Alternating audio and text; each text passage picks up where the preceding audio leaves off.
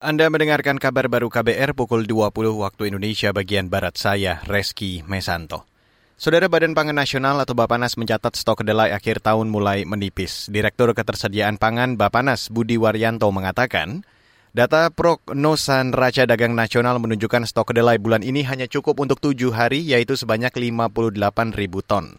Karenanya, pemerintah telah menyurati importir untuk mempercepat proses impor kedelai saat ini kita misalkan di kedelai, ini ada kekhawatiran karena kalau kita lihat kebutuhan kedelai 245 rata-rata per bulan misalnya, kita kemarin memperhitungkan akhir 25 November diperkirakan 58. Nah, kemarin kami sudah mencoba menelusuri data, ini kita kendala juga di kami.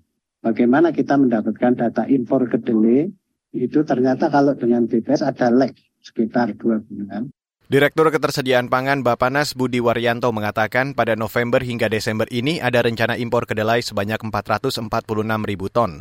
Angka itu sudah memperhitungkan angka produksi kedelai dalam negeri serta kebutuhan kedelai nasional, termasuk perkiraan 5 persen kedelai yang rusak atau tercecer. Beralih ke berita selanjutnya, Saudara, Komisi Nasional Hak Asasi Manusia atau Komnas HAM menyoroti pasal pidana penghinaan terhadap petinggi negara di KUHP yang mengancam kebebasan pers. Ketua Komnas HAM Adnike Nova Sigiro mengatakan, perlu ada perlindungan khusus terhadap jurnalis dari ancaman pasal KUHP itu. Ia mengatakan ancaman pemenjaraan terhadap jurnalis harus diminimalisir dari KUHP. Jika nanti tidak ada perlindungan khusus terhadap profesi jurnalisme dalam menjalankan fungsi-fungsi kritik dan pengawasan itu, maka oh, jurnalis akan terancam dan hak atas kebebasan berekspresi juga kebebasan untuk mendapatkan informasi juga akan terancam. Salah satu yang harus dilakukan dalam persoalan uh, penyebaran informasi dan ekspresi di dunia digital adalah meminimalisir penggunaan pemidanaan, apalagi pidana penjara. Ketua Komnas HAM Adnike Nova Sigiro mengatakan pemindanaan tidak boleh dijadikan cara utama untuk menghadapi defamasi atau pencemaran nama baik. Ada cara lain seperti penggunaan hukum perdata. Ketua Komnas HAM Adnike Nova Sigiro menyinggung kasus jurnalis Udin yang tewas terbunuh karena upayanya dalam memperjuangkan tugas dan fungsi jurnalis.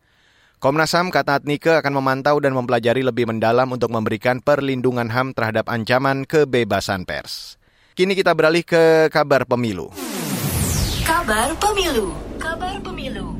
Saudara Komisi Pemilihan Umum KPU Kabupaten Rembang membuka peluang bagi penyandang disabilitas untuk mendaftar sebagai penyelenggara pemilu tingkat kecamatan dan tingkat desa. Informasi selengkapnya kita bergabung bersama reporter Musyafah dari Radio R2B Rembang.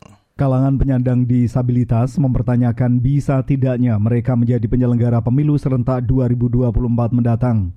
Menyusul pemilu dari masa ke masa, sangat jarang ada penyandang disabilitas menjadi penyelenggara pemilu di Kabupaten Rembang, Jawa Tengah. Saiful Huda, perwakilan penyandang disabilitas, menyampaikan hal itu saat berlangsung sosialisasi pembentukan panitia pemungutan suara PPS hari Jumat 9 Desember 2022. mulai dari yang berkat dari anggota kami yang mungkin mempunyai kemampuan serta menjadi Saiful Huda, penyandang disabilitas di Rembang. Komisioner Komisi Pemilihan Umum KPU Kabupaten Rembang, Zainal Abidin menanggapi secara regulasi aturan, penyandang disabilitas tetap bisa menjadi penyelenggara pemilu, asalkan kapasitasnya memenuhi syarat karena pada prinsipnya dalam proses seleksi, pendaftar memiliki hak yang sama. Jadi silakan nanti teman-teman disabilitas uh, itu seleksi apa pendaftaran TPS silakan. Selama itu uh, memenuhi persyaratan bisa mengoperasikan sarana teknologi informasi dan lain sebagainya. Insya Allah uh, ada kuota untuk teman-teman disabilitas. Komisioner KPU Rembang Zainal Abidin saat ini untuk seleksi panitia pemilihan kecamatan PPK sudah memasuki tahapan menjelang tes wawancara, sedangkan panitia pemungutan suara PPS di tingkat desa pendaftaran akan dibuka antara tanggal 18 sampai 27 Desember mendatang. Musyafa, R2B Rembang melaporkan untuk KBR. Ya, terima kasih Musyafa. Dan saudara, demikian kabar baru saya Reski Mesanto.